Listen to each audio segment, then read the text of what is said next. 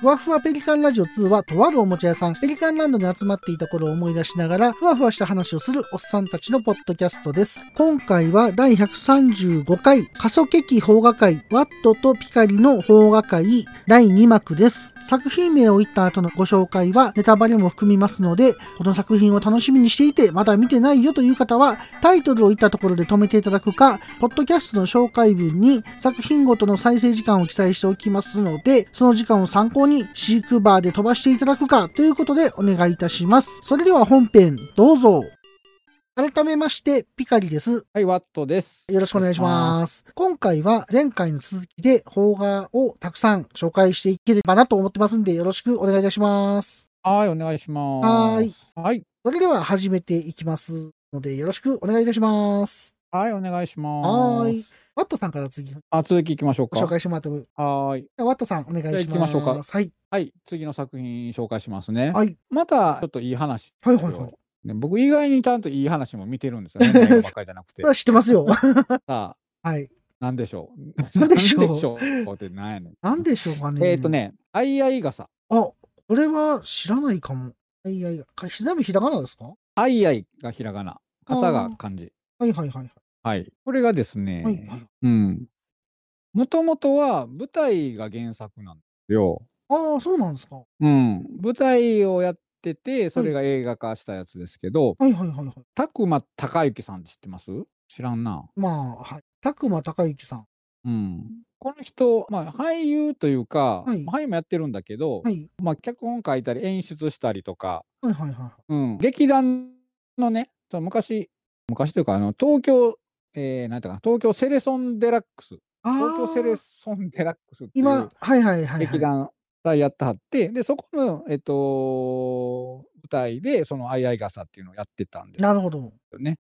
で今は、えっと、この人がやってる、えっと、このたくまさんやから「たくまフェスティバルはいはいはいはい。ジャパン」やったかな、うん、やってはってで、はいその「タクフェス」ってよくあの省略して言うんやけどタクフェスの舞台を今ずっと演劇でやってはるんですよ。はいはいはいはい。まあ、そういう人が映画用に、えー脚本を書いて監督もやってるんですね。なるほど。うん、で舞台とはまたねちょっと出演者が違ったりするんだけど、はい。うん、たくまたかゆき。佐久間孝之さんた多くないですかえっとんえたが多くないですかたが多い佐久間孝之え、うん二つ やんか二つか確かに。え、たくまたかゆきさんが佐竹みきおさんってこと佐竹みきおさん。ああそうはですそうそうそうあーペンネームそうそう佐竹みきおさんってペンネームでやってはったねあ、はあはあ、なるほど。昔今はやってへんかな今は佐久間孝之でやってるかなへえ。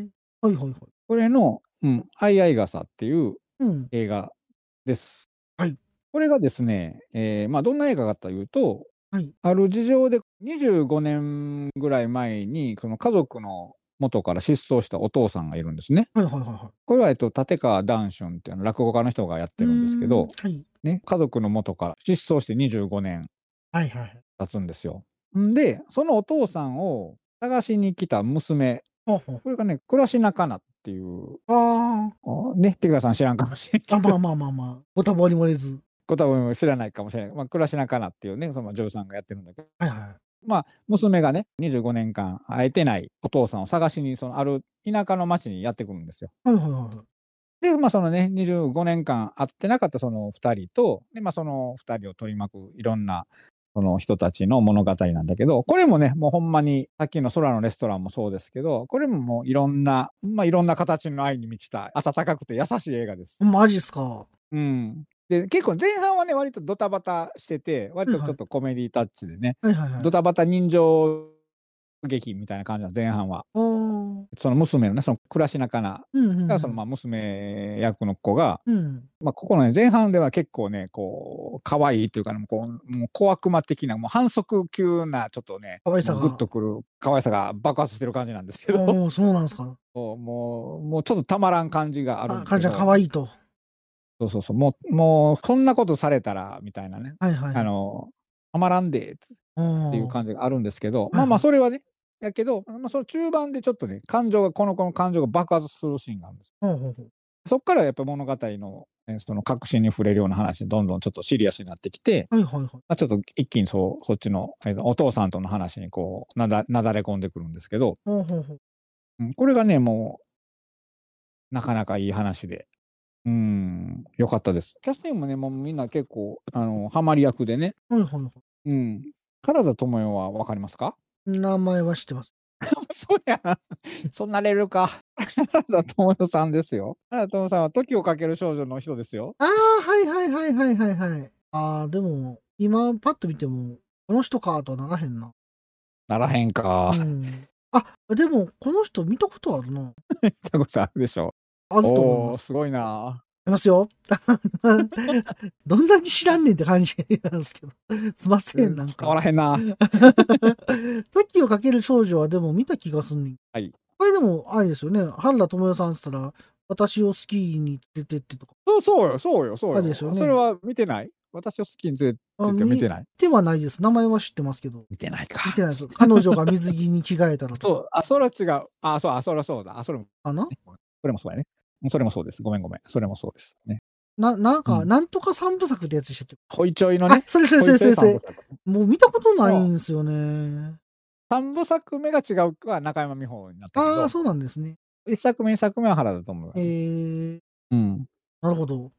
幸せのパンにも出てはりますよ。そうそう、出てはるんですよ。そうそう、出てる出てる。えー、ああ、セーラー服と機関銃とかね。はテレビ版かな。テレビ版って書いてますね30を映画版は薬師丸ひろ子やったので、半分が多い。あ、僕、半分が多いで見てるわ。この人の顔見たことあるなと思ったら、半分が多いだ。なるほど。 あそうか、それも出たか。はいはいはい。多分そこで僕、見覚えがあるんですわ。そうか、もうそんな感じなんや結構、な。現場対戦出てはったんや、この 人。げそう現場対戦、タオ役。現場大戦出てるタオの声をあ。タオやあ、ったっけタオ役って書いてるので。タオはやんな。いはいはい、そうです。あはの女の子、い。中国の女の子。はいはいはい。どっかではやっぱ聞いたり見たりしてるってことですよね。そうですね。どっかでって。まあなかなかいい。まあちょっと、そうですね、有名いいな話です人も出てますもんね、結構。トミーズ、大和田、アクサーやと大和田バックか。はい大和田バック出てたかな。も出てますいし、あと、市原隼市人原隼人さんも出てますね。はいはいはは知ってるい。知って知まらすんか。し、そう知ってます、知ってます。石あ、原それは知ってんねん。隼人さんは知ってますよ。市はい原あ、市原隼人はわかんはないい。はい、わかりますわかりまこれがね、若干アホっぽい、あ ヤンキーじゃないけど、す。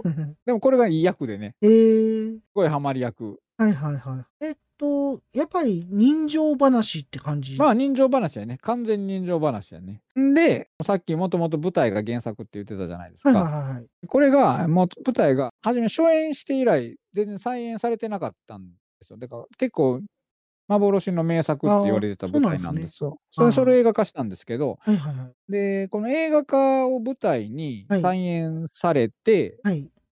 うん、これで、ヒロイン役はまた変わる、あの、まあ、ピガさん知らんと思うけど、星野真里っていう子がやってるんですけどは、いはいはい。知らんと思うけやっど。。ぱ知らないいですけど。はがやってるんですけどねい。はいはい。映画化をきっかけにそういう再演されて、えー、で、全国回ってて、で、大阪にも来たから、僕、それは見に行きましたえ。ー、映画が先でした。映画見てから舞台版。うん、そういうのちょっと気になってて、そのうん舞台の映画化とか、まあ、あるじゃないですか、まあ映画の舞台。はいはいはい僕、舞台ってうん。学校でしか見たことないんで、ほう見。に行ったことないんですよ。あ、舞台を、見たことなくて、やっぱ映画と見比べたときに、なんかうん全然やっぱり印象は違う感じなんですか、それとも、あ、結構一緒やってなるんですかまあ、これ僕、ね、映画が先やったから、はい、まあ、どうなんか分からへんけど、はい、でも、ストーリーとか展開自体はほぼ一緒でしたね。これ、おーこれに関してはね。はい、はい。はいまあ、自分でやってはるから、はい映画もね、これはその、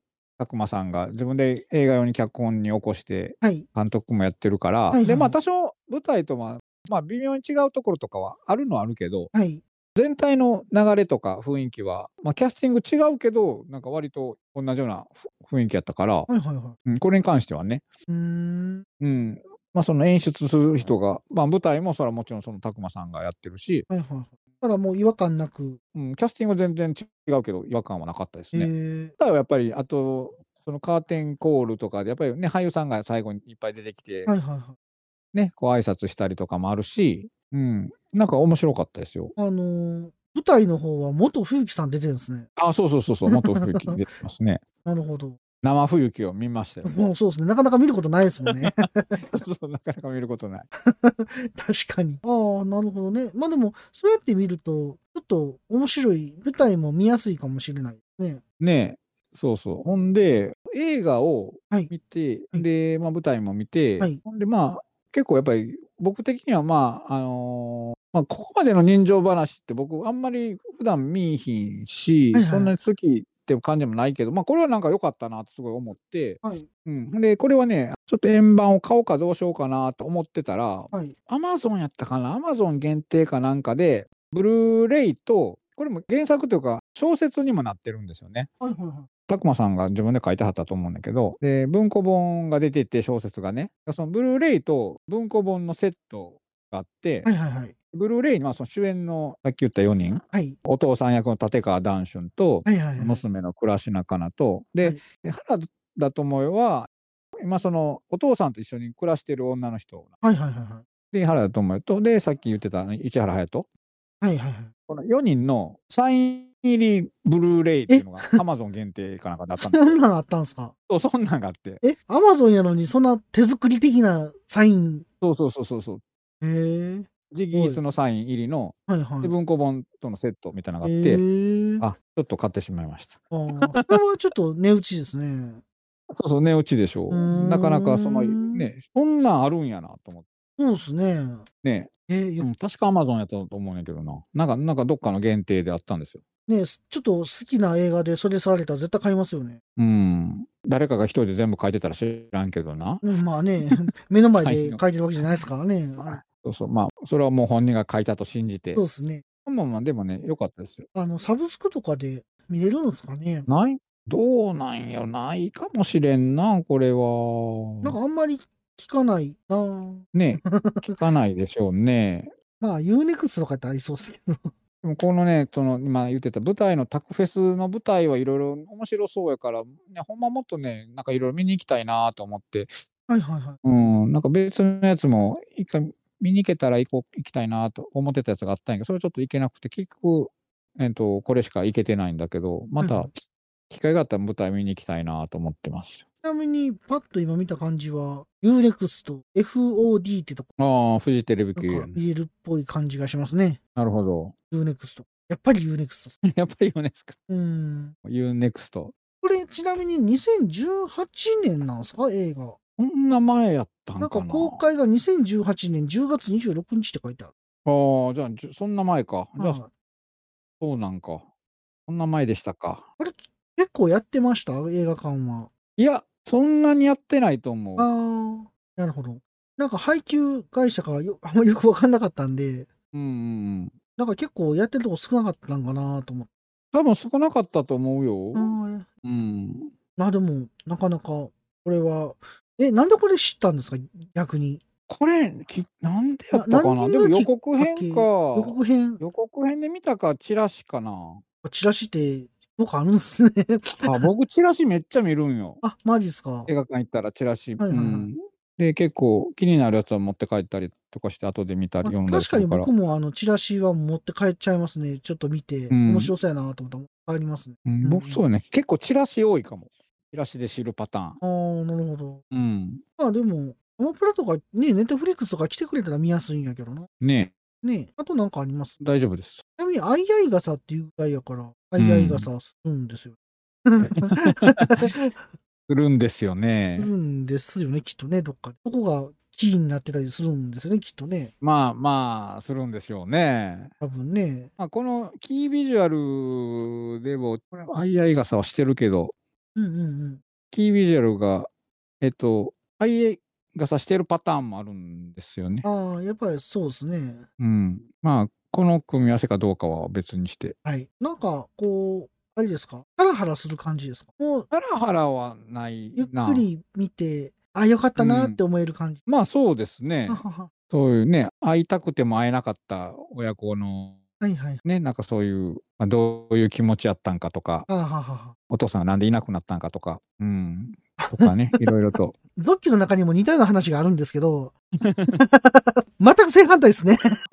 ちょっと似たような話があるんですよ。ゾッキの方にも。そうね。だからまあ、相合い傘は、どういうのかな。それぞれ一人一人傘をね、はいはいはい。別々の傘で歩いてたら、みんなそれぞれ、それぞれが行きたい場所が違ってても、はい。好きなとこ行けるし、はいはいはい。それぞれのね、道に進めるけど、あえ傘をしてたら、はい。まあ一緒に入れるけど、うんうん。ね、自分が行きたい方向に行けなかったりとか、まあそうですよね。うん。こう、お互いに気も使うし、うんうん。ね、こう、肩寄せやってるけど、やっぱり気使ったりもあるし、ねこう、楽しいだけじゃないけど、はい。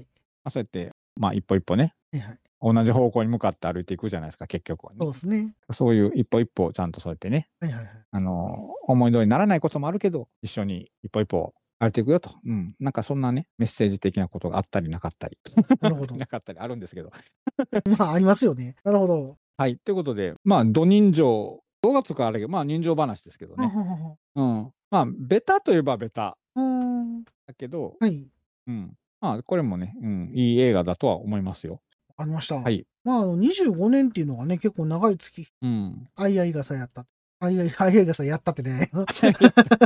はい。早がやさっでしっ。たたて。やった。はい。あいあい傘、ありがとうございました。はーい。はい。じゃあ次僕、ちょっとじゃあ感動する話でちょっと攻めようかな。おお。僕は感動したんですけど、はいはいあはい。の、まあ、ピカリからちょっと次ご紹介させてもらう方が。はいこれも、あの、予告編見て、 はい。ああ、これめっちゃ面白そうと思って、はいでもちょっと見に行くまでには至らず、うん。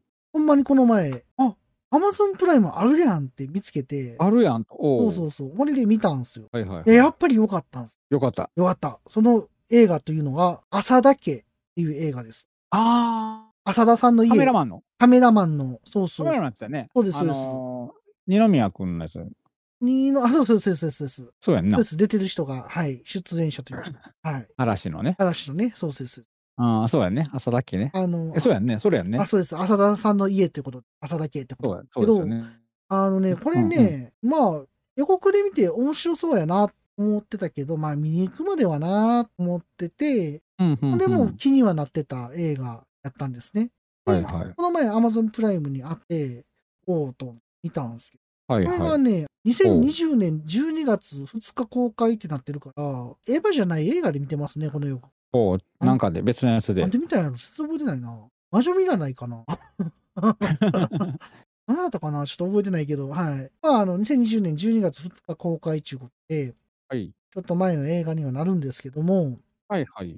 まあ、あの、ストーリーとしては、浅田家に長男と次男がいるんだけど、はい。長男は、ちょっと真面目に、お兄ちゃんとして、真面目にやってるお兄ちゃんだったんだけど、まあ、次男の方は割となんかこう、自分の好き勝手やってるってのはあれやけど、なんとなく自分の好きなことがすごいできてると。うん。まあ、そんな兄弟で、お母さんが看護師で、おとはいお父さんが専業主婦になってると。お父さんが専専業業主主婦。婦になってるとうんうんうんいううんご家族うんのうんうおん話。まあ、朝だけですよね。はいはいはい。で、その次男の正志が写真家になりたいということで、その写真家になりたいきっかけっていうのが、うんお父さんが写真が好きやったんですよね。カメラが好きやって。はい。その次男の誕生日の時に、お父さんが、まあ次男がカメラ欲しがってるってことで、カメラをあげたんですね、誕生日に。はいはいで。それで写真にのめり込んでいって、で、あの、写真の学校に通うようになったとうん。いうとこから始まるんですけど、この学校の課題で、一生にあと1枚しか写真が撮れないとしたら、どんな写真を撮りますかって課題があったんですね。一生に、にあと一枚しか。あ、だかそうら、です。最後の写真。最後の写。真って意味ですね。はいはいはい。うん。はい。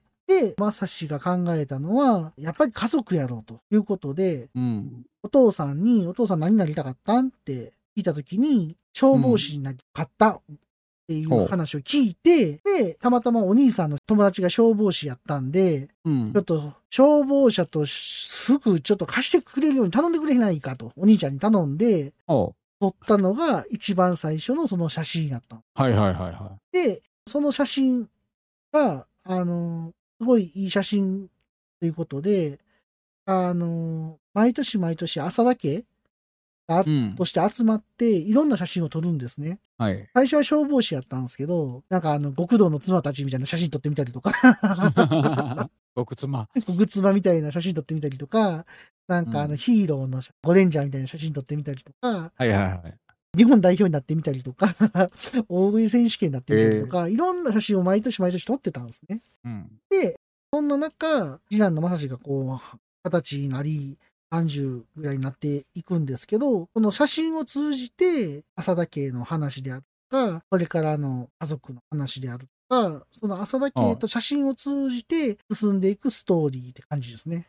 あーあれは実話がベースかなんかでしたそようね。なんですよ。で、僕見終わった後に、ああ、面白かったなと思って、はいはい。映画の最後に、なんかこれはなんか実話ですみたいなことが出てきて、え、ああ。そうなんってなって、うんううで、なん、かあの、検索してみたら、三重県が舞台なんですけど、はい。三重県におられるんですよね、その、実際、同じようなことをしてたっていうか、モデルになった人が。ああ、はいはい。ほんで、その人の写真見たんですけど、 うん。すごいファンキーなんですよね、 なんていうか。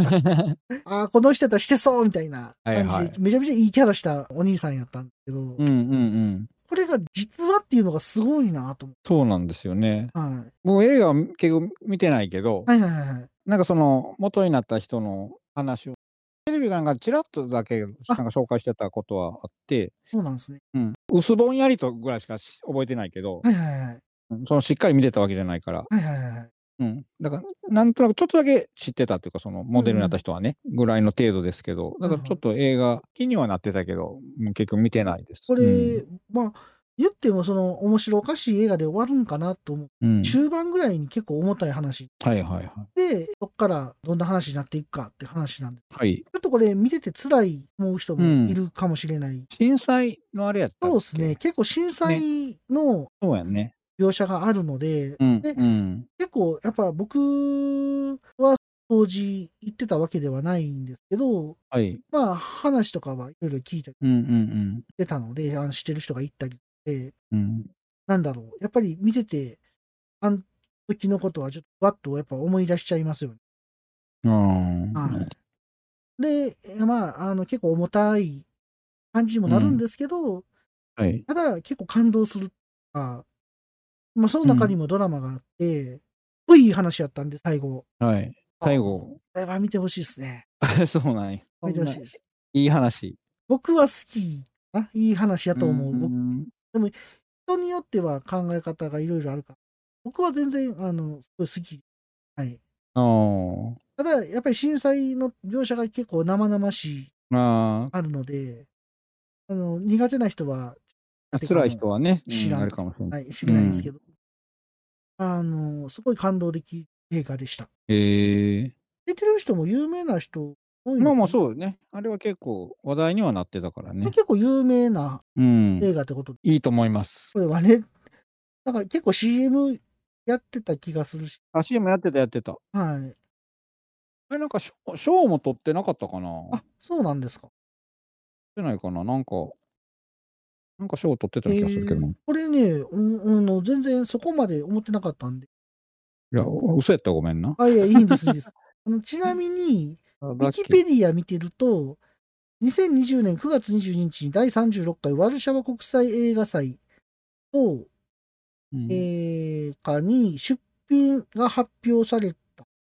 あ、ほんで、ワルシャワ国際映画祭国際コンペティション部門で最優秀アジア映画賞を受賞したって書いてますね。あーすごい。あ。でもあれか、黒木春が最優秀助演女優賞取ってんねああ、そうなんですね。うん。いや、これね、良かったっすよ。その浅田家っていう家族うがん、、すごくなんか、可愛らしいという、いいですね。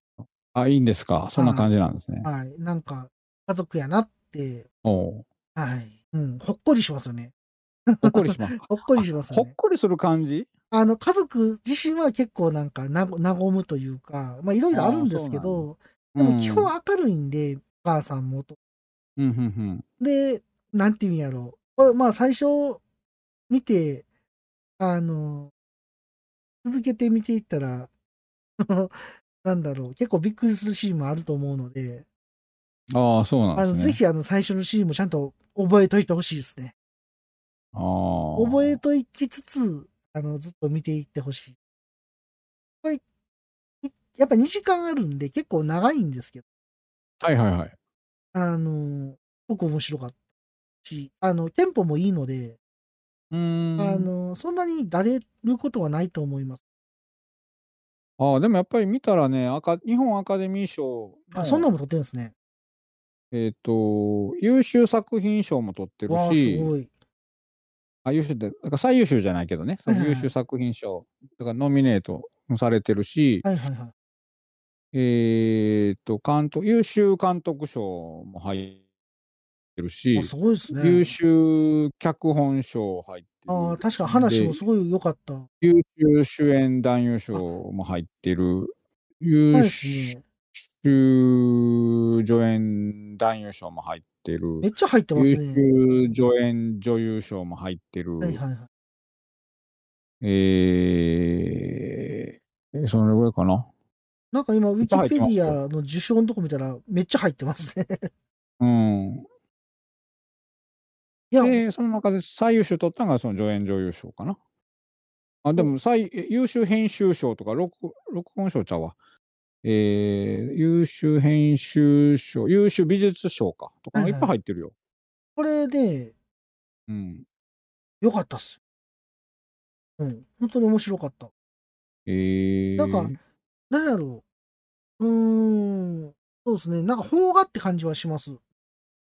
うん、すごい気をてらってるわけでもないけど、なんか、ううんうんうんん、すごいいい話をだなって。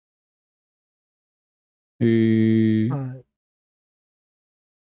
まあ、あの、そこまで、絶対これ見ようと思ってたわけじゃなかったんで、うんうんこれ逆に映画館で見たかったなーって思いあ、ました。思えるぐらい、はあいそんな感じなんや、ね。これやっぱ見に行ったらよかったなーってうん。思いましたね。はい。っていう感じでね、いいですね。ただけ、すごい良佐かっだけ。たんで、もしまだ見てない方がおられたら、まあこれは見ても損はないと思いますよってことで、ね、したいと思います。 ありがとうございます。はい、ありがとうございます。でもいいっすね。これね、よかった。多分、まあ、言っても万人に受け入れられる。やっぱ家族うんうんうんのお話なんで、はいはいはい。まあ、あの、ね、やっぱり面白かったです。見ててうんうんまあ、みんな憎めない感じなんですよ。また。うん。なるほど。みんな可愛い感じ。キャラクターが、めちゃめちゃよ良かったです。キャラそうそうそう。ああ。なんていうの、登場人物のキャラクターが、うんうんなんか、いろんな人出てくるんですけど、 出てくる人出てくる人がみんな可愛いんですよね、なんか。うん。え えそういいですうんね。これは良かったと。はい。はい。おわけで、ちょっとさせていただきます。はい。あありがとうございました。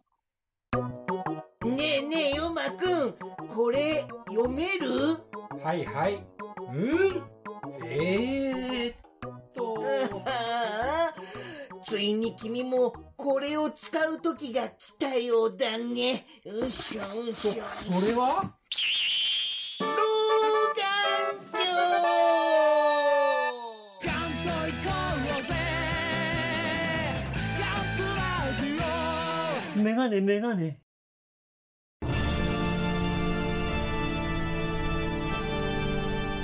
あはっはっはよまよいカレー好き悩みを申すがよいあ松尾も総帥様何を求めればよいのか私は分からないのです私はもっと刺激が欲しいんですでは助けようそれは毎週金曜日深夜更新サバラジュを聞くがよいははははビックビックじゃぞ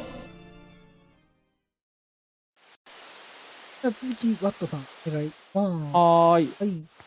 僕また、ちょっとええ話ばっかり続くけど、はいはい。もう一個いこうかな。はい。はい。聞いたことないと思います。はいこれも。はい。 多分。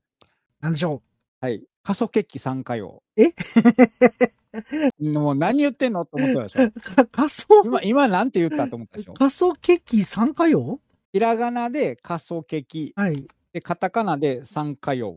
言ってみてください。仮想決起参加用。系ね。仮想ケーキ。仮想、か、か、 仮想決起参加用。仮想ケーキ参加用。はいはいはいはい。ああ、そんな名前なんだ。うん、そんな名前なんです。うん出てきました、ウィキペディアが。できました。ウィキ、ウィッキー出てきました。ウィッキー来ましこたこ。れ、なんすか、これ。仮想決起過疎ケーキ参加用ですよ。はい過疎ケーキって、わかりますわかりませんなわ。かりませんな。 わかんないですよね。過疎ケーキね。過疎ケーキですよ。過過疎疎ケケーーキ。かわいそうみたいな。違う。過疎ケーキは、漢字で書くと、はい。お化けの幽霊の幽はあわかりまほすうほ うわかります。悠々白書の悠。そうそう、悠々白書の幽ね。はいはい。はいに、送り仮名が敵。はいはい。駅。で、淡いとか、薄いとかいう意味なんです。そういう意味なんだ。うん、そうそう、そういう意味。ほんで、三花葉っていうのは、はい花。濡れ透明になるような花があるんですよ。三花葉って花。こんな花があるんですか、透明になる。うん、だからもうこう今にも消えてしまいそうなこう薄く淡いことを意味する、はいまあ、過疎劇っていうのがね、うんうん。でその花三花葉っていうのはお花のそういう名前なんですよね、はいはいはいは。うん、水に濡れると透明になるって言われて、まあ、さっきも言いましたがそういう言われてるようないこ、んな花が。はうん、ねいはいはい。まあ家族の話ですねこれもでも、うんああ、僕これ、ポスターも見たことないですうね。ん、これはどんなお話なこれね、どんなお話この主主役の女の子はいが、まあ、お父さんと二人暮らしなんですけど、のはいはいはい。この子がね、あのーあの子、誰え あ誰の、しいや、女の子志田さらちゃんって知ってるわからへんな。ただ、あのね、えーまあとはいゆるキャンのドラマって見ましたドラマ版を見てさん、あない。ーこの前見てました、かみさんと。斎藤さんの子、あー社版のはははは斎藤さんやってる子ではいはいはいすは。いあの、ちくわの、あー結構忘れてる子ね。あの、おい、やめろって言われ る、そうそうそう。言われちゃうみたいな。はいはいはい。斎藤さんやってる子なんでははすよ、はこの子がね。なるほど。うんが、えーとまあ、ヒロインなんですよね。はいはいはいはい。うん、若いんですね、二十何歳。そうそうそうそう。で、お父さんと二人暮らしなんだけど、はいお母さんどっか行ったんですよね。ははは うん、お母さんどうしたんやったかな離婚しちゃったんかなお父さんとね。うん、はははほんはで、いはいえ離婚したんかなどうやったかなちょっと待って、僕ちょっとど忘れしてるぞ。まあ、とにかくお母さんはいないんですよ、今。お父さんと二人暮らしで。はいはいはいんで、はい。お父さんが再婚を決めて、あ、そこ、はいはおい母さん出て行ったんか。あ、そう、あ、生きてるけど、ごあ、ごめんごめん。全然生きてる生きてる。お母さんが、あーはいはい。そうそう、あの、お母さんがね、石田ひかりなんですけど、うんはいはい幼い頃に出て行ったんですよ、お母さんが。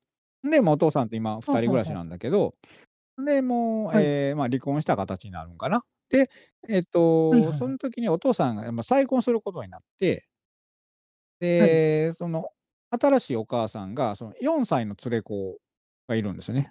う、ほうんほうほうほうで、まあ、あのーまあ、4人家族にはなるんだけど、うんはいで、まあ、あの、まあ、この新しいお母さんもいい人で、で、まはあ、いはいはい女の子も、ちっちゃいその4歳の子も、まあ、可愛い、まあ、いい子なんいまあ、4歳からね、いろいろわがままとかも言うけど、はいはい。まあ、四歳なりに。 4歳なりにね。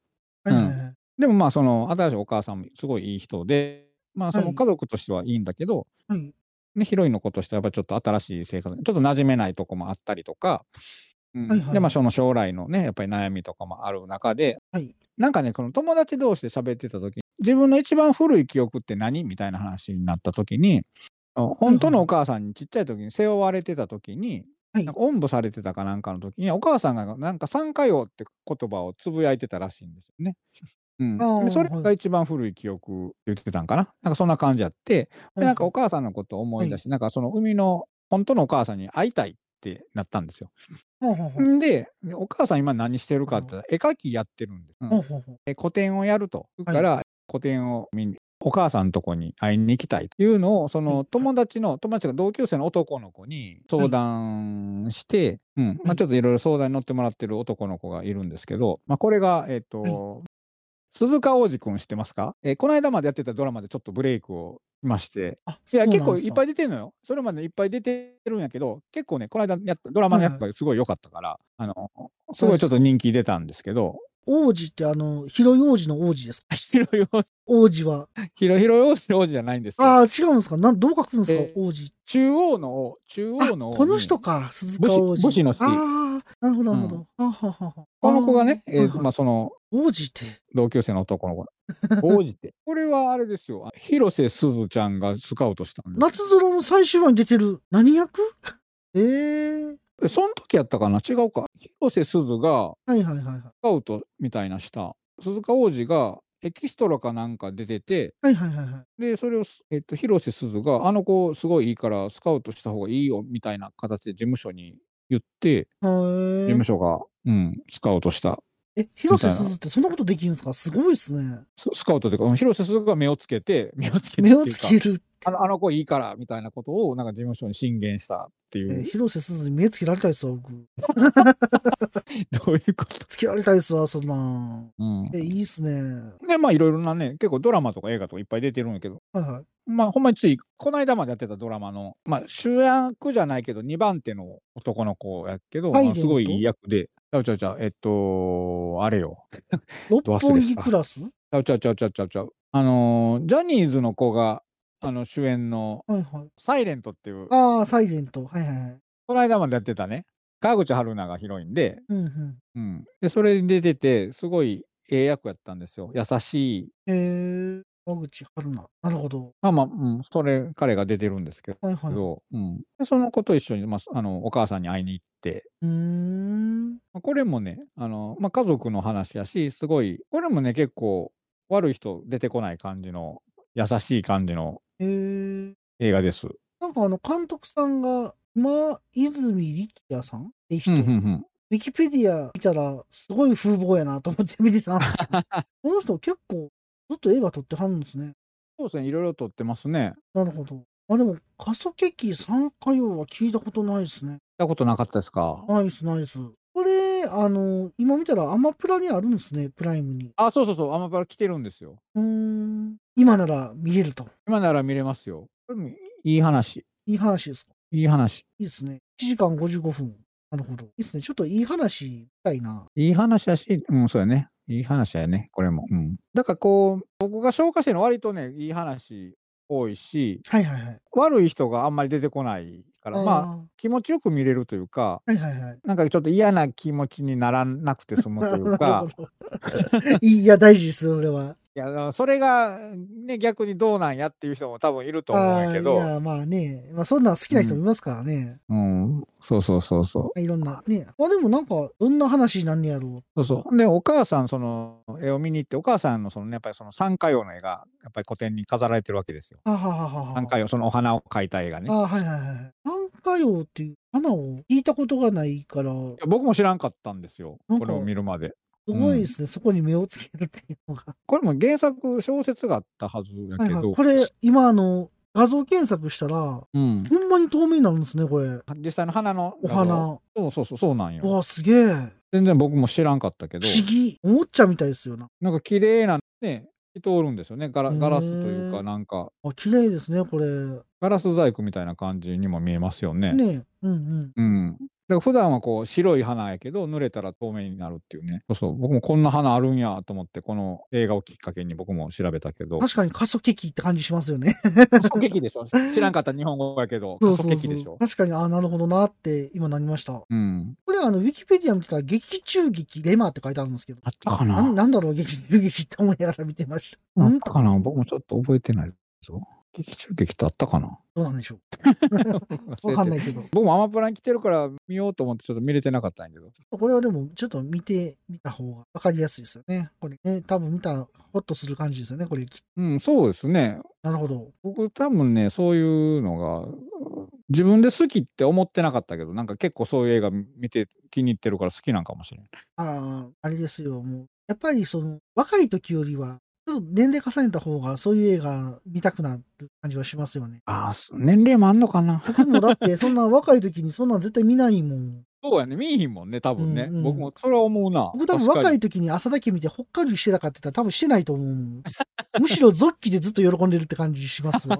僕の若い時やったら。そうか、そうか。今と違う見方で喜んでた気がしますわ。 ああ、まあそういうのはあるかもしれないです。そうですね。ね、おじさんとかにもなってくるとね、ちょっとやっぱ優しい映画も見たくなりますよね、そら。そうですよね。多分、そうなんでしょうね、きっとね。そうっすよ。広瀬すずにも目つけられたくなりますよね、ほ ら。ギスギスしたくないよね、きっとね。たくないっすよね。現実世界だけでいいのそうっすギよスギスしてるのはね。何かとあるか らね。何かとありますからね、仕事してたら。ね。そうっすよ。職場にも広瀬すずがおったらいいんですよ、本日。 本じゃ。何が本じゃか分からへんけど。 円滑に物事が。まあまあ、こんな話でね。そんな話でね。疲れた おおじさんには、うてつけの 映画かもしれないですね。そうですね。なあ癒さでれたい。だからまあね、まあこの子も、ね、割とこう透明感のある女の子やから結はい構、はいはい。うん、なんか雰囲気も合ってるし、その話のあれにも。うん、よかったですよ。癒されたい時に言います。井浦新はわかる井浦はわからんか。お父さん役 がね。うんっ て。うん。わからへんよね。 ありがとうござ います。井浦新はいろいろ出てるあ、いろいろけ出てる。ど、あ、真夜中のヤジさん、北さんってそういえばあったな。あ、浅間山荘見ましたよ、僕映画館で。おーあ、20世紀少年も出てる。あ、結構僕出ますね。おーなるほど。はい。あと、この、斎藤さん、斎藤さんって言ってしまった。みこのし志田沙羅と鈴鹿央士くあん面白は、いはい。この二人は、はい。ドラゴン桜って知ってるあ、してまなす、んかしてます。あの、東大のやつでしょそうそうそうそうそう、はいはいはいあの安倍博のやつ、はいはいはいはい。 2人出てたんですたまたまねこの2人とも出てたんで、はいはいはいはい。あのドラゴン桜コンビあーあ、そっき聞いてなりますよね、ほんじゃ。はそうそうそう過疎劇がい、出てきますドラよゴねン桜コンビなんですよなるほど。 ドラゴン桜って僕漫画でしか見たことないんですけど、今ドラマやってんですか結構直近。もうだいぶ前に1回ドラマやって、はいはいで去年かな一昨年かななんかそれぐらいにはいはいはい。だいぶ何年ぶりかに続編をやったんあですよ、そうなんですね。うん、なるほど。はいそんな感じですはいです。ちなみに、これ、原作ははい、水やりはいつも深夜だけどの中に入ってる短編なんですかね、もともとは。なんか言うてましたね僕うんうもん読んでないけど、うんそれをちょっと膨らませてるみたいですああねー、、なるほどね。いや、短編の割には結構、なんかししっかり長そうだなと思っうん、た。なるほど。まあ、多分今まで紹介したのも、結局、まあね、そのいい話っていうのもあるけど、結局僕、あれかな、女の子、可愛いなと思って見てるのが多いかもしれない、結局はね。まあ。まあね、そこ、 今結局ね、今まで言ったらね、まあ大事です ね。そう、大事ですね。ちょ、待って、そう考えたら僕、女の子可愛いなで選んでないな、全 然。今いまやいでやのや僕、つ。女の子可愛いなんて選んでるんかどうか分からんけどね、最初の、そしてバトン渡されたの、僕、石原さとみ結構好きなんですよね。そうそうね。で、空のレストランは、あれでしょ、本上まなみでしょ、はいはいはい。あいやいがさんは、倉科かなでしょ。ああ、そうですね。かなさんそう大体ね、もうもう可愛いなっていうのばっかりかな。ですね。それは、それ、ね、癒されますから。大事でしょ大事ですよ。まあ、それだけが目当てではないけども、目当てかもしれないけども、まあでも結果ね、いや、いい映画なんですよ、でもね、ほんまあにー。。でも、なんうんか、参加用、参加用ってことを知れたことが僕は今ちょっと今嬉しいなって思ってますけど。嬉しいですか。あすごいなと思って、こんな花あるんやってな、ちょっと勉強になりましたね。でも綺麗でしょ、めっちゃいや、。めっちゃ綺麗かったっす。うん。ね、ちょっとね、あのー画像を検索してみてほしいですけどねそう。ですね。うまあ、ん、すごいなと思って。はい。はいまあ、小説もあるみたいなんでね。こはっいちから入ってもいいかもしれないですよね。そうですね。こんな感じで、どうどうでしそょううですね。配信もやってるので、ちょっとね、ぜひ見てみてください。気になった人は。か。はい。はい。では、よろしく。はい、お願いします。はい。仮想ケーキ、は参い加用でした。ということで、あはりいがとうございました。はい、ありがとうございます。はい。では、続いて僕行きたいと思うんですけど、はい。ピカリから行きたいと思うんですけど、あのーはい、どうぞ。これはね、僕見に行ったんですよ。おうこれは結構無理して見に行ったんですよ。無理して、あのー映画館に。なんかね、確かね、バイオレット・エヴァーガーデンを見てて、おう予告で見たんかな、これ。はいはいはい。で、なんかで、もう一回バイオレット・エヴァーガーデンを見に行きたくて、おうでも、特典が欲しかったんですよ。なんか手紙がついてくる話で、特典で。あーの、は最い後はいはのい手紙がついてうくる。んうんうん。はそれがどうしても欲しくて、ハガキかな、い欲しはいくはい。て。でも、それを見に行ったら、うん。今紹介しようと思ってる映画に間に合わないから、ほう。泣く泣くバイオレット・エヴァーガーデンの特典だけ取ってその映画を見に行くっていどうい うことう。どうしてもそれが見たくて、でも特典も欲しくて、でも行く日がそこしかなくて、しゃあない得点だけもらって、バイオレット・エヴァーガーデン見ずにってことそうです。10分ぐらい見ましたけど、なんという贅沢。そうなんですよ。してまで見たかった映画なんですけど、はい。その映画が、罪の声。あー、言うてたやつか。は僕もそれ気になってて、ね、前ちょっとね、ピアルさんとは直接い。ねやり取りしましたけど、はいはい。僕もそれ気になってて、すごい見に行こうって思ってて、結局見に行けず、はいはい。で、えー配信ではいはい。見ました。あの、ピカルさんが良かったよって言ってくれたんで、ネットフリックスいや配信で出たし、うん今、アマプラも来てますよ来てね。今。生プラで見たかな、僕は。ああ、なんうか来てて、ああ、多こ分っちも来てる。あ、どっちで見たかなあ、どっちか忘れたけど。まあまあうんまあまあまあ。まあ来てましたよね。うん。これが、あの、グリコ森永事件そうなんですがよ、ね。モチーフになって、うん。僕、やっぱ子供の頃にあった事件なんで、はいはい。僕はあの子供の頃目つき悪くて、まあ今もそんな良くないかもしれないですけど、 僕はあの親からキツネ目の男って言われてましたからね、 親に言われてた。嫌や子供なの。頃に。親に言われてんの嫌やな。二人はキツネ目の男やなって目つき悪いってずっと言われてました。っ泣ける。 なんか泣ける。ていう残念な感じだったんですけど、まあグリコ森永事件っていうのは結構ね、当時、うん。なんていうの、日本全国を震撼させたまあまあ、そうよね。確かに。事件が関西で出て、うん、で、罪の声タイトルなんですけど、これはもうまさにそのグリコ森永事件に使われてた音声、子供の声、うん。これ俺やないかっていうとこに気づくとこから物語が始まるんですよそねう、。そうなんですよね。こんな始まり方あるとも思ったし、うんうんかなり衝撃やったんですよ。僕これ予告かなんかで見たときに、うん。うん。これ俺の声だみたいな感じで予告はないんかはいな。うん。これ見て、これめちゃくちゃ見たいなと思ってねうん、で、まあ、そこまでして見に行ったんですけど、これ、あの、2020年の10月30日公開出て、うん。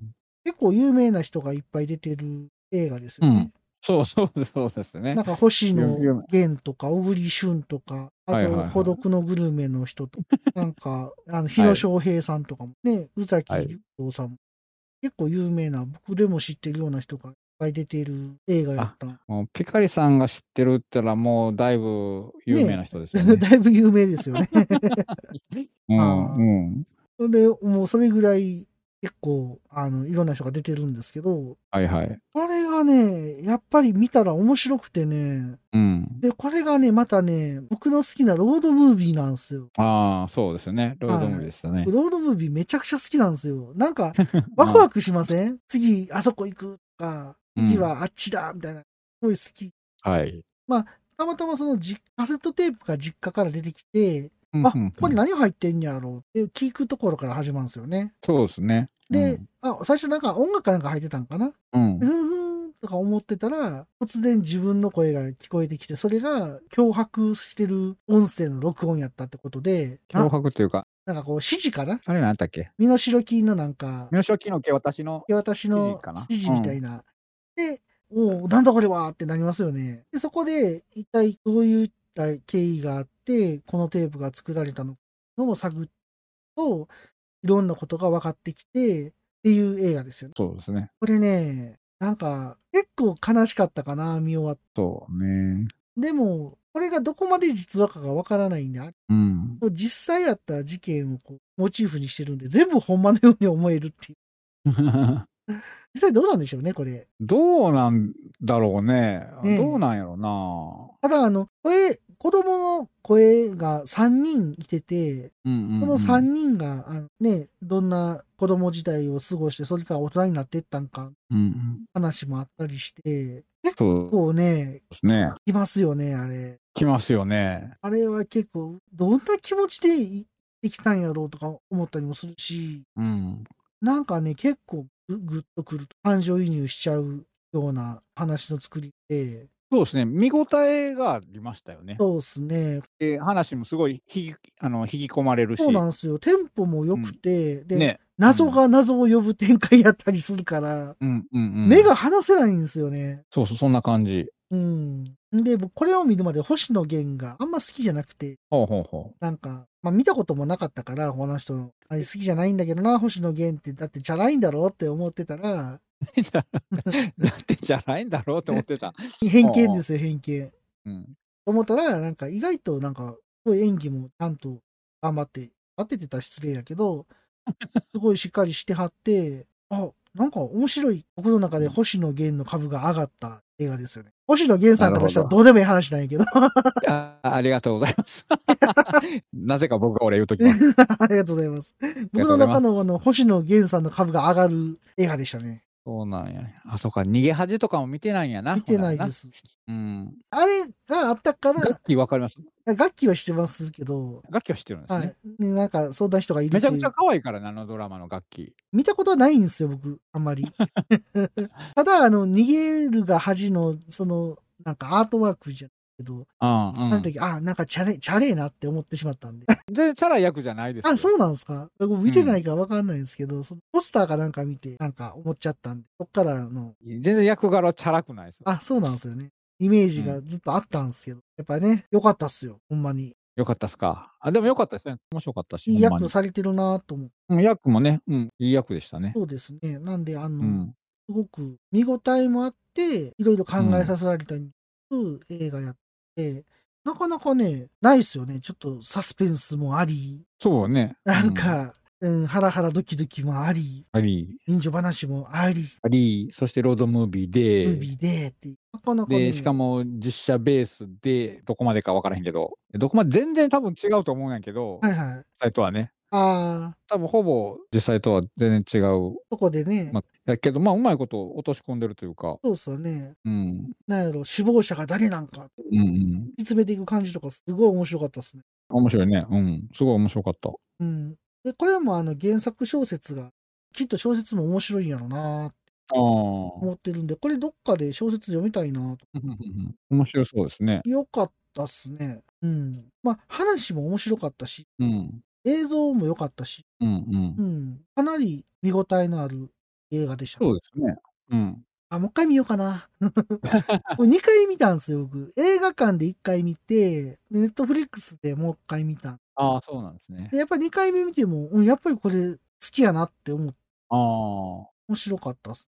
なるほど。うん。で、結構ね、なんかね、あの、大阪が出たりとか、滋賀県が出たりとか、 ああ、そうね。一応するんで、お馴染みのあるところが馴染ね。みになるところね。だからそれはちょっとなんか、ちょっとちょっと若干嬉しかったりするしそうですよね。嬉しいですよね。そういうの、なんかそうね。そうなんか嬉しいっていう。まあ、そういうのもあって、はい。はい。罪の声、上げさせていただきました。ありがとうございます。以外から以上でございます。ありがとうございました。いやー、でも、ほんまに面白かった面と白か思っいたまですよ。ね。うんうんこ。れ、なんかね、まあ、結構ヒットしてるんじゃないのかなとは思うんですけどいや、まあまあヒットしたんちゃうかな。ね。割と。割と長いことを上映してたような気がする。そうなんですよ。結構長いこと上映してて構、僕多う分上映の最後の方やったと思うんですよ。もう終わるみたいな。うん。だって、バ僕イオもレッ行きたかった。ト・エヴァーガーデンの後に僕、うんうん。バイオレット・エヴァーガーデンって2021年それぐらいかな。はいでもうん僕、それの後絶対見に行ったから、うん。はい。結構やってたと思いますよ、これ、この映画。なるほど。はい。長くやってたと思うよ。はいはい僕も見に行こう見に行こうもって、ほんま行きたかったけど、はいはいはいなんか、なんでか行かれへんか。まあ他にいろいろ別のやつ見に行ったりちしてたなかみら、にあれかも。僕、この罪の声、最後の上映やったんで、あ、もう終もわうる。ギリギリ終わる時でもうここしかないっていう時に見たんです、最後。終わる週でこの日しか休めへん。あ、休みがない。そうで。す、そうです、そうです。もう、これ逃したら無理みたいな、ああの、状態で見たんで、本当に最後の最後で見ました、上映の。あ。おーでもいいですね。映画館であれ見れたら。よかったっすね。ねただ、残念なことがあって、はいあ。の僕がいつも行きやすい映画館って、近江八幡のイエンシ4シネマの1個のスクリーンだけ、ずっと雑音が出てんすよ。はで、魔女見らないもそこで見たんですよ、 僕ずっと雑音出てんすよ、ビーあ。って。んで出てそれ改善されへんのかほんなで、もう何回しろよと思って、でも、罪の声でもずっと雑音出てたんで、ああ、もうそういうこと勘弁してくれよって思いながら見てました。そのスクリーンだけがそうなるの。そこだけがそうなんですよ。へえ。なんで直されへんやろそこしかやってないんで、 そこで見るしかないんですよ。う。うーん。上映最後の方になるとそこを生かされるんですよ。で魔女見らないも最後の方やったんです確か。もうこれ逃したらもうやってないみたいな時だったんで、なるほど。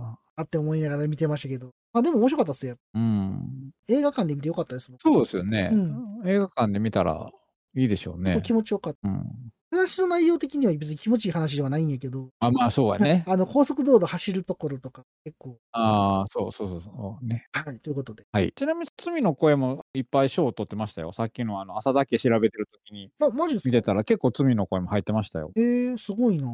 うん。ほんまや。最優秀作品日本アカデミー賞とか、いっぱい横浜映画祭、エランドール賞って何ですかって話。ランドル賞ありますね。そうですね。あ結構やっぱヒットしたんですね。賞、取ったから長いことやってたんや、これ。あ、そうかもしれんそね。しうたらん。なるほど。まあ、そのおかげで僕は見れたわけです。ありがとうございます。 ありがとうございます。まあ、どうしようかな。まあ、ええ話はこれぐらいかな。いや、あかん話なんですか。 感話そうそういう感動的、ああ、まあ、これがギリ、まあ、ちょっといいかもしれなはいい話。ちはいな、何章ょっと今までのその家族のあんな感じじゃないけど、はいはいはい。家族もちょっと関係あるのかな。はいはい。あ、関係なくはないな。うん。じゃあ、まあこっちにしようかな。じゃあ、それに行きましょう。はい。えー、言いにくい。うん。 ミュージコフィリア。ミジコ。フィ また言いリにアくい。だが回りにくい。滑舌が悪い。ミュ、ミュミュミュジコですね。ミュージミュジコフィミューリジア。コフィリア。ええこれまたすごい名前ですね。これね、漫画なんですよ、原作は。あ、そうなんですか。はうん、漫画原作なんですよ。いはいはい。美術的なまあ、音楽もんですね。ほうほうほう。なるほど。うんこれは漫画作品。ほうほうほう。うん、原作が漫画でね。へえ。まあ、主人公の男の子がね、まあ、舞台がね、京都なんです。あ、そうなんですね。うん、そうそうそう。あまあ、それもね、さっきの話じゃないけど、知ってるとこがちょこちょこ出てきて、ちょっと嬉しいなっていう感じありますけど。そうですね。うーん鴨川とかね、めっちゃ映りますよ。うーん。そうなんですね。そうそう主人公が京都のね、芸大に入るんですよ。ほうほうほうほう。芸大に入って、えーまあ、いろいろ自分でやりたいことがあったけど、なんかその、流れで、えー無理やりこう、現代音楽研究会はいはいはいはい。っていうのがあって、そこのね、あれをなんか、そこのなんか備品をなんか壊しちゃったんかな、なんかの弾みで。はいはいはい。で、無理やりなんかそこに引き込まれて、なんかいろいろ手伝わされたりとかしてるうちに、まあまあ入、入部させられる感じはいはいはいはい。で、その現代音楽研究会に入れられて、ほうほうほう。なら、えっと、そこに、あの、幼なじみの、えーで、ちょっと、あの、昔好きやった女の子はい。がそこの、えー研究会にもいて、はいはいはい。うん。やんけど、えっと、もう一つね、あの、義理の、義理のっていうか、異母兄弟のお兄ちゃんがいるんですけど、はいはいはい。おお父さんが、だから自分は、あの、愛人の子というか、ああ。おお、ヘビ主人ー。公の子はね、そうそうそうそう。自分は、その正妻の子じゃないんやけど、はいはい。で、一時期、えーおその、お父さんと、その、血のつながってないお兄さんと一緒に暮らしてた時期はあるんやけど、はいで、なんか自分にでも、あの、音楽の才能がないって、そのお父さん、お父さんも音楽やってはって、はいお兄さんもやってるんやけど、で、お父さんは、その作曲家なんですよ、有名な。なるほど。うん。で、まあ、そのお兄さんは割とこう、若い、こう、天才作曲家みたいに言われてるぐらいの才能がある人なんやけど、はいはいはい。で、小さい頃一緒に一緒に暮らしてたけど、その自分はなんか音楽の才能がないからっていうのが、なんか掘り出されて、ほうほうその、その、まあ愛人というかそのお母さんはいと、えっと、二人暮らし、母子家庭で育ってるんですね。はいはいはい。だからその、で、自分を音楽から遠ざかっ音楽ちょっと一緒にやってたけど、才能ないって、こう、けらもうきあの、まあ、す捨てられたみたいな感じなんですよ。はいはいはい。だからそううそんう、ちょっと音楽からだから、その遠ざかってしまったし、その、うん。もやもやするというか、はあ、はあはあはあ、が、お兄さんはその天才。今は、ね、あのまだその大学生やけども天才作曲家みたいに言われてるし、はい。うん、で自分が好きやったその幼いその好きやった女の子はそのお兄さんの今彼女なんです。はあ、はあはあ、ああ、そういうことですね。そうそうお兄さんの恋人になってるから、はあ、はあはあ、だからちょっとこうもやもや、まあまあもやもやも、面白まあくまなあもやいもや。感じです面ね。うんうんううん。んでまあそんな中まあとはいえまあその現代音楽研究会でいろいろまあ手伝わされたりいろいろ音楽をやっていくうちに、はい。なんていうかな、えっと、自分が見たもの、目ではい見たものとか、はい。見たもののその色とか形を頭の中で脳内で音楽変換みたいなのをしていて、はいはいはいはい。これ分かりにくいけど、なんか見たものをあ脳の中で音楽に変換して、それを演奏していくんですよ。えっと、だからその見たイメージを頭の中で音に変換して、それを音楽としてアウトプットするような感じなるほどなるほど。なんかそういうのができるっていう才能が自分にあるっていうのが分かってくる。はいはい。すごいじゃないですか。そうすごいのよ。その時にヒロインの女の子と出会っ別のね、さっきの憧れのっていうのとは別で、はい。えっと、同級生かなの女の子で、その子と出会って、その子もね、ちょっと自然、自然時じゃないけど、はあ、は自然界の音をすごく捉えるあの、ー風の音とか、あはいはい。水はの音とか、いはいすごいこう捉えるのができる子みたいなのがいて、あはあはあその子と出会うことで、ちょっとその、一緒に音楽をしていくみたいなうーん。うん、なっていく中で、うん。で、またそのさっき言ったようにね、お兄さんとの関係がまあいろいろと出てきたりとか、はい。うん。結構ね、その音楽にまつわる話で、はあ、はあはあ、結構ね、面白かったです。へえ。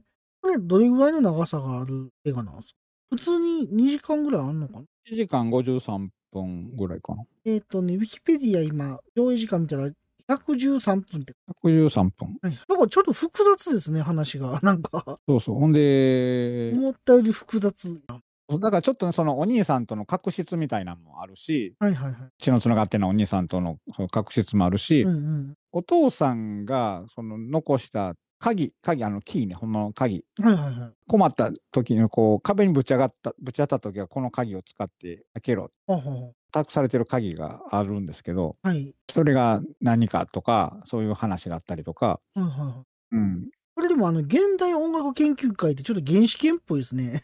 なんか。ああ、そうですね。うーん。でもね、音楽もね、その、現代音楽のとこも面白いし、はいはいはいはで、ピアノとかもね、あの、鴨川のとこでピアノ弾いたりするから、まあ、絵的にもちょっとね、綺麗ですよ。い。ああ、今あの、公式サイト見てるんですけど、確かになんか川のとこにピアノ置いてますね。どうやって持ってきたか知らんけど、みたいな感じでしたけどね。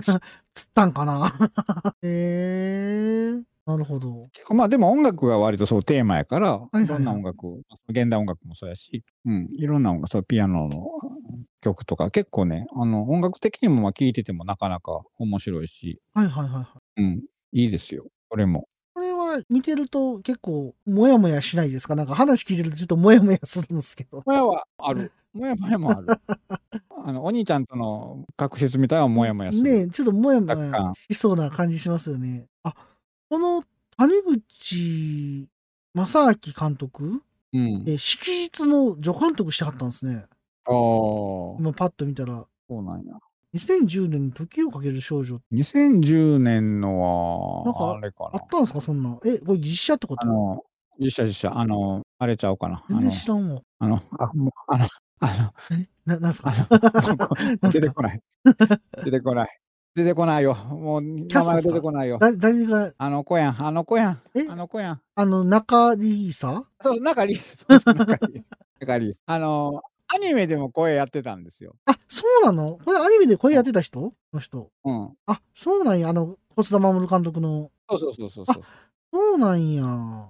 えー、ああ、でも、その監督されてたんですね、この監督。そうそう。なるほど。ミジコフィギュア、書いてあるわ。ミュージックフィリア。うんうんうん。なるほど。いや、でも、難解な感じしますね、 なんか。難しそう。まはあ難解いではないけど、はいはい。話自体は別に難解じゃないし、見ると割と、あの、わかりやすい話なんですかね。うん。だなるほど。から主人公の子が、えー、あれが誰や、いのあの子なんていうんやつっけ、井上井脇、之脇海海海あの子海なんて思うんやったかえっ、と、井之脇海ですね。海です海やねはいはいはい。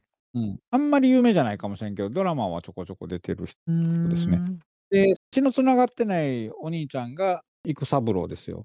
育三郎分からへんか。多分。山崎育三郎。あのミュージカルとかあーやってて、あれこの人、朝ドラ出てなかったなんで全部朝ドラやねんあ、いろいろ、あ、ドラマ出てるかも。 いろいろ出てるよ。なんか、エールかなんか出てませんでしたあ、見たことある。山崎育三郎は、うん安倍夏実の、モーニング娘。の安倍夏実の旦那ですよ。え、そうなんですかナッチの旦那ですえよ。ー、そうなんや。あ、セゴドにも、あ、やっぱエール出てますよね。そうそう。で、でヒロインの子が松本穂香は分からへんな。あの、au の CM 分かりますあの神木くんとかが出てるあやのつ。神木隆之介が出てる au の。あれですかあの、桃太郎とかのやつですか、ちゃうちゃうちゃうちゃう。神木くんが出てるやつ。神木くんと ?au の CM がわからないですね。そうやんな。そうやなアイフルとかも分からへんかったもんな。そうです ね。見てないんでで。すよね。ですよね。あ、でも松本穂香さんってめっちゃ可愛いですね。あこの子そうそう、この子がヒロインなんですけど、途中でね、あの、 途中でね、この子が歌うんですよ、劇中で。はいはい、はい。あの、この子の、あの、 この子の PV みたいな感じのシーンがある んですえー、そうなんや。そうなんやっていう。あまあ、それはそれで。はいはい、この子か、ひよっこに出てた子や、あの、メガネかけた、なばためさんあ、わからへん。ああ。朝ドラはね、そんな逆に、猪狩さんと違って、逆に僕あんまり朝ドラ見て僕ないから。朝ドラしか見てないからね。 だから CM も見ないしね。あ、そ うか。 CM でもないももんなね。いから。 確かに。えー、この世界の片隅にも出てますね。ああ。なんか。え、ドラマのやつドラマの方かな。ドラマの方の。てか、ドラマなんかあったんですね。 知らうんんかやっってた。た、やってた。なるほど。この子がそうそう歌うシーンとかも良かったし、えー、いいですね。そのはいはい現代音楽もね、そのなんか鴨川にね、なんか弦みたいなのをこう、向こう岸とこっちに張ってな、なんかその、それでなんか、そういう音を鳴らしたり とかね、いろんなちょっと面白いことをやって。ワイルドすぎるでしょ、それ。すごいな。そう、やっぱり鴨川のあの辺の景色見るだけでも結構綺麗やし、なるほど。うん。まあ僕がね、もともと京都やから、ですよね鴨川とかに慣れ親しんでるっていうのもあるんかもしれんけど。もう結構、やっぱりいろいろ出てくる。あ、公園が京都市になってますもんね、だって。全面協力じゃないですか。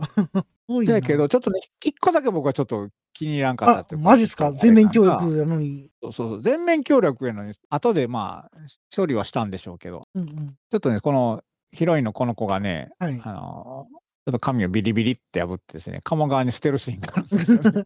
あかんあかんと思って。そうですね。なんてこと鴨って鴨川に、そう、鴨川に捨てちゃダメよ。あ、じゃあ、と溶ける神やったんじゃないですかちゃんと。あ、溶ける髪やったんかな。うん大丈夫なんじゃないですかね。 後でスタッフが回収しましたってテロップ入れなあかあんけのど、あ網が、あ の、後の方にあるバラか。そうそうそう。えー、まあでも、京都、僕もね、行くから、もしかしたら見てたら、あ、ここ知ってるっていうのが出てくるかもしれないね。まあ、鴨川はね、まあ、ちょこちょこ、どこかしらで見るから、あれやそうかそうそうでしょ。うん。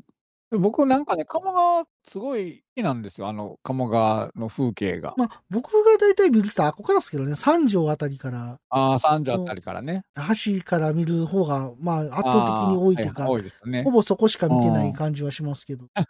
うん。いいですよね。鴨川はね、いいですよ。三条からもうちょっと北の方上がって、出町柳の辺とかね。ああ、はいはい。あ、ここもいいですね。出町柳の辺。あの辺とかね。はいはい。まあ、あの、ね、アニメファンには玉子マーケットとかであおあな、じみのワニのね。タマコマーケットも京都なんですかあれ。あれはい出町柳が舞台やから。マジっすか。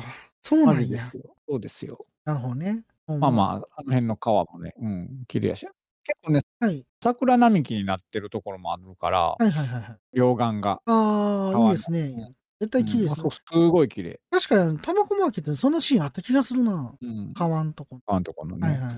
まあでもなんかこれ、未熟フィギュアって結局どういう意味なんでしょうね。 ミジュコフェリアは音楽、なんか言葉なんですか特に意味が書いてないから。 これどういう意味なんミジやュろコうフェリアはね、はなんかです。なんかです。えっ、とね、公式サイトを今、パッとおうだから、風景と音の街京都で音楽に情熱を注ぐ者たちの上に、ミジコフィギュアって書いてある。音楽に情熱を情熱なんかなね情熱なのかでもミュージックってでもミュージックから来てますよね絶え。対でも、あなたらやっぱ音楽に情熱を注ぐ者たちをミジコフィギュアって言うみたいですね。あこの次のなんかストーリーかなんか見たら、カッコしたところに、そこに打ってあるんで、ああーあ僕も今探してたとこに書いてたミュージックフィリアとは音楽に情熱を注ぐ者たちを意味してますおそってう書なんいてやたわってことは、大橋先生の音楽もミュージックフィギュアってことでよかったそうですそうね、ですそういうことはないです そういうことでいいんですよね。はいはいはいい。いと思います。古美術。こびりそうそう情熱注いでますからね。注いでますから彼ね。らは。うん情熱しかないもんね。どっちかというとっていう情感じ熱ですしもかんね。ない。もう情熱でリコーダーを吹く。そうですね。 うんあなるほど。そういう意味があるんですね。映像的に見てみたいですね。これでもやっぱり UNEXT なんでしょうね。ああ、そうなんですかね。あ、僕、ちょっと先間違えたな。なんか映画が混ざってるな。何の話ですか多分、はじめにその、はいはいあ。の、そこのサークルに入ったきっかけが、なんか備品を壊してとか言ってたから、壊したやつは違うな。あ、違うんですか壊してないな、多分。それ違う映画 やな。いや、僕ね、その、あらすじのやつをちょこっと見てたんですけど、壊したなんっか、てないなーって思いながらな、いない見てましたバレました うん、なんか書いてない、あれあれやな。そうそう。荷物を運ばされたよね、あれ無理やり。なんか、これは。あ、そうなんですか。確か。えなーどういう流れだかな、なんか、なんかでっかい荷物を鴨川まで運んでみたいになって、なんか無理やり手伝わされて、なんか、はいはいはい。そんな話やったわ。壊したんはね、全然違う映画ですわ。ちなみにそれ何の映画やったんですか多分ね、アニメのはいはい。ブルーサーマルっていう、ああ、ありましたね、ブルーサーマル。はいはい。な名前だけ知ってますわ。グライダーで飛ぶやつ。あれがね、確か、そうそう、壊しちゃったんです。こあなるほのどヒロインの女の子が。はいはいはい はい。し全然違うじゃないですか。全然違う混ざってた全然関 係なかった。なるほど、なるほど。急に今思い出した。なんか違うぞと思って。はい。さっき言いながら、なんか違うなって、なんかちょっと引っかかるなと思ってて、あー今、急急にふっと思い出した。だから、あれですね、壊してませんってことですよね。はしてません。はい。運ばされてましたと。うんいや、あ、そう もうちょっとうろ覚えです。いろいろすんません。これ、いつの映画だって2021年、うん、それぐらいだったと思う。 2021年11月19日うん公開って書いてある。うん。これは僕多分、なんかで予告編見て、はいはいはい。面白そうと思って行ったような気がする。あ、ほれ漫画も知らんかったし。はいはいはいうんまあ、京都に住んでる人はでもちょっと見てみたら面白いかもしれないね。うん。まあでも、そのね、いろいろそういうお兄ちゃんとの隠しとかは、まあ若干、まあ、ドロドロまでいかへんけど、まあちょっとあるけど、はいはいはい。でも、あの全体的には割とまあ爽やかというか、ああ、いいですね。うん、いい感じ、まあ青春映画って感じ、なるほど。うんこれはもう汚れちまったおじさんに響くわけですね。 響くわけですよ。なるほど。鴨川の景色と相まって、相まって。こう汚れがね、浄化されていくわけですよ。なんか配信はちょっとなさそうですね。そうか、残念です。まだ今んとこは、なんかあんまり探したけど、出てこなさそうそうか、感じがする。残念です。残念です。まあでも、2021年の映画なんでね、まだね、また、ちょまたあるふかわっもとしれない来るかもしれない。うんミジコフィギュア、あと、なんか、まあ、それぐらいでいいかな、とりあえず。はい、いいです、大丈夫です。はい。じゃあ、ミジコフィギュアありがとうございました。はい、どうもです。おっさんになっても、まだガンプラなんか作ってるんですかいつまでも男の子みたいでいいですね。おっさんがガンプラの話をする番組、好評配信中です。配信するよ夜のゆいろく本当だべしいいんでしょうはい、配信するよ夜のゆいろくそれでは皆様聞いてみてね暴れラジオスさんでは四季折々の話題を中心にお一人様から大人数まで幅広い面白いネタをご提供ポッドキャスト「暴れラジオスさん」おかみの私もお待ちしております今回はここまでとさせていただきます。次回はどんな邦画の話が飛び出すのかということで、次回のふわふわペリカンラジオ通じご期待ください。それでは、さようなら。さよなら、もうちょっと続きますぞ。はい、出ますぞ。